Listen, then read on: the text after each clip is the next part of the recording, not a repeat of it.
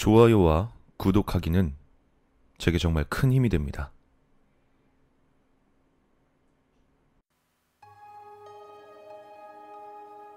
초등학교 때 우리 반에 유키오란 녀석이 전학을 왔었다. 작은 몸집에 혼혈 같은 얼굴, 어딘지 모르게 안절부절한 느낌의 녀석이었다. 유키오에겐 부모님이 안 계셔서 조부모님과 함께 살고 있었다. 그 이야기는 물론 선생님이 아니라 유키오 본인에게 들은 것이었다. 처음에 우리 반 아이들은 유키오를 따돌리고 있었다. 그렇다고 해도 돈을 빼앗는다던가 하는 것은 아니었고, 지나가면서 등을 팔꿈치로 친다거나, 필통을 칼로 자른다거나, 조회 시간에 방귀를 뀌었다고 모함하는 것 같은 것이었다. 그저 철없는 장난이었다 싶지만, 본인에겐 괴로웠던 일인지도 모르겠다. 그렇지만, 유키오는 평소엔 안절부절해 하는 주제에 그런 때만은 묘하게 근성을 보였다. 울거나 정색하는 일도 없었고 선생님에게 고자질을 하지도 않았다. 그러다 보니 우리도 장난치는 것이 그다지 재미가 없었고 어느 사이 유키오를 따돌리는 건 다들 그만두게 되었다. 다만 유키오는 학교를 자주 쉬곤 했었다. 한 달에 몇 번 정도였는진 기억나지 않지만 노상 학교에 나오지 않았다는 인상이 남아있다.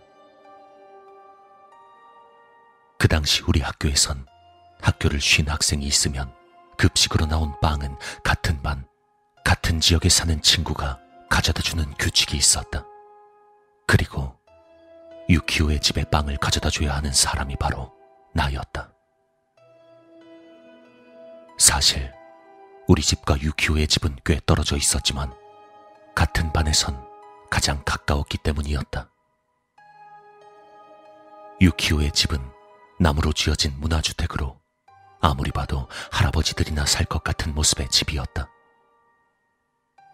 안에 들어간 적은 없었다. 어쩐지 어두운 느낌에 내가 싫어하는 분위기의 집이었기 때문이었다. 빵을 가져다 줄 때는 언제나 할머니에게 빵을 건네고 허둥지둥 돌아가곤 했다. 그러던 어느 날 유키오가 또 학교를 빠졌기 때문에 나는 빵을 가지고 그 집에 가게 되었다. 현관에서 초인종을 누르자 평소와는 다르게 유키오 본인이 직접 나왔다. 감기라도 걸린 것인지 안색이 영 좋지 않았다. 유키온 나에게 집에 들어오라고 권유했다.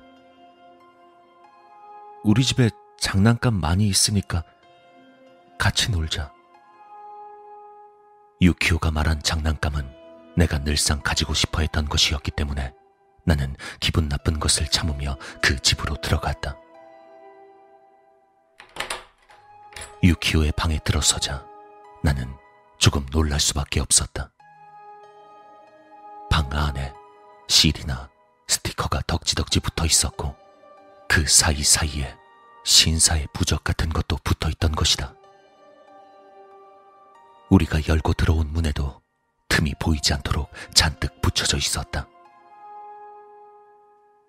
유키오, 이게, 이게 다 뭐야?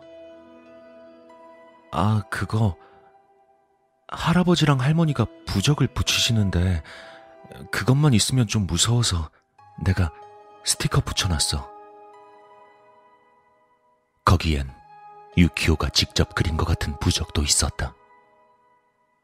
그래도 이게 뭐야. 이런 부적 그냥 떼어버리면 안 돼? 안 돼. 그러면 할아버지한테 혼나. 유키오는 더 이상 말하지 않았다. 그날은 유키오의 방에서 한 시간 정도를 놀고 돌아갔다. 그리고 그 다음 날도 유키온 학교를 쉬었다. 선생님은 나에게 유키오의 상태에 관해 물어보셨다.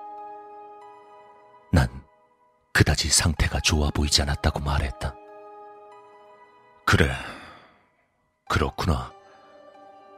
쉰다는 전화도 하질 않아서 무슨 일인가 싶어서 말이야. 저 그럼 선생님, 선생님이 한번 전화를 해보시는 건 어떨까요? 그게 전화는 해봤지만 아무도 받질 않더구나. 할아버지나 할머니는 계시든. 예.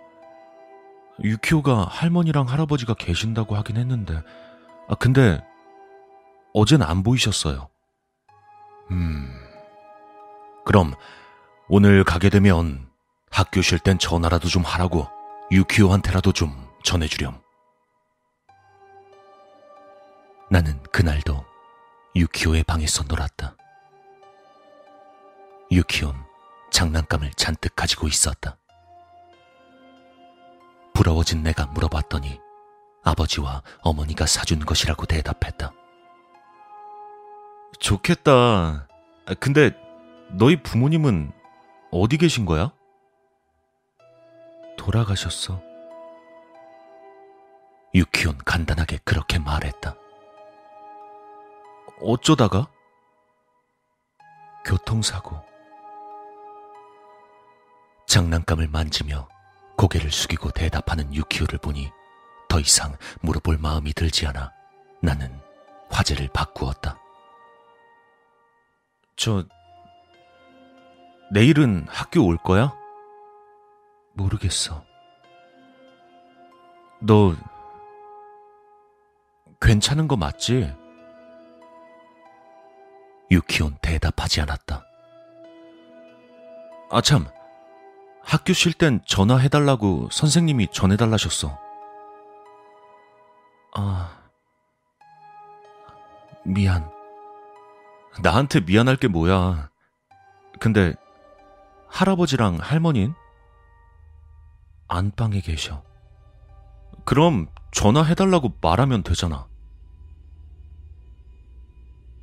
나, 잘 수가 없어. 어? 아버지랑 어머니가 꿈에 나와서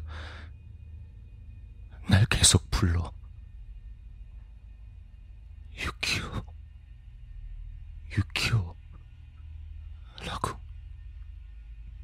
날 몇 번이고 계속 부르는 거야. 그게 무서워서 도저히 잘 수가 없어. 나는 뭐라고 말해줘야 할지 알 수 없었다.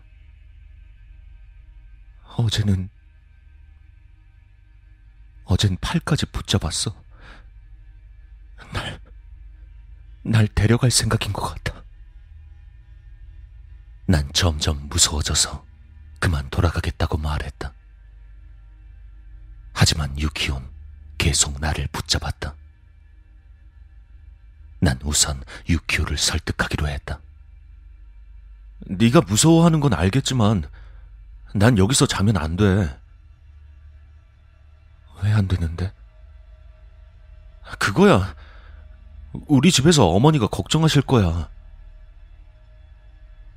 거기까지 말하고 난 아차 싶었다. 유키온 고개를 숙이고 더 이상 아무 말도 하지 않았다.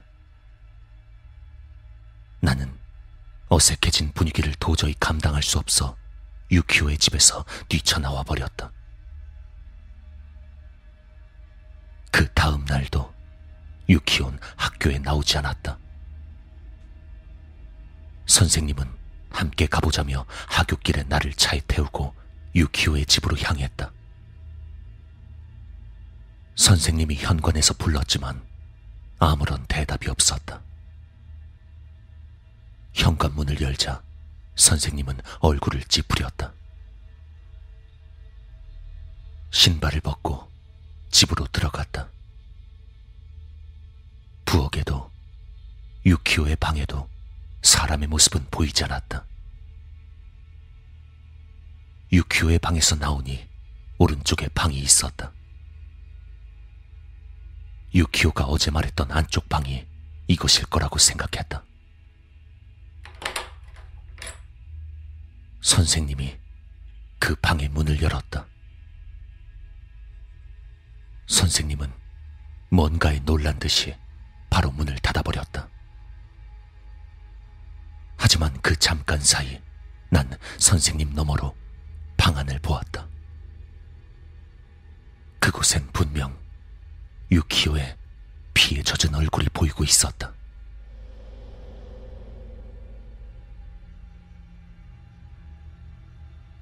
아마 선생님은 바로 경찰을 불렀던 것 같다. 그날의 기억에서 그 이후는 거의 생각나지 않지만 경찰이 왔었던 것만은 기억이 난다. 다음 날, 선생님은 아침 조회 시간에 유키오와 조부모가 죽었다는 것을 반 아이들에게 말하셨다. 그렇지만 피투성이었다곤 말하지 않았다. 단지 죽었단 말뿐이었다.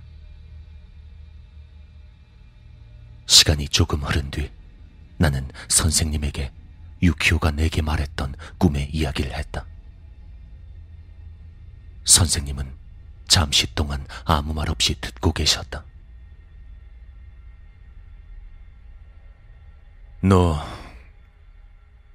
지금부터 내가 하는 얘기 아무에게도 말하지 말거라.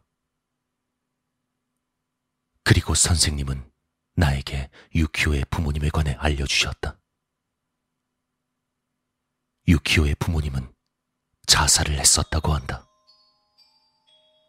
게다가 사실은 가족 동반 자살을 계획하고 있었단 것이었다. 유키온 그때 운 좋게 살아남아 조부모에게 맡겨졌다. 난 그 이야기를 듣고도 그다지 놀라지 않았다. 어쩐지 그랬을 것이라고 마음 한구석에서 생각하고 있던 것이었다. 며칠이 지나 나는 경찰에 불려가서 유키오의 집에 갔을 때 이야기를 했다.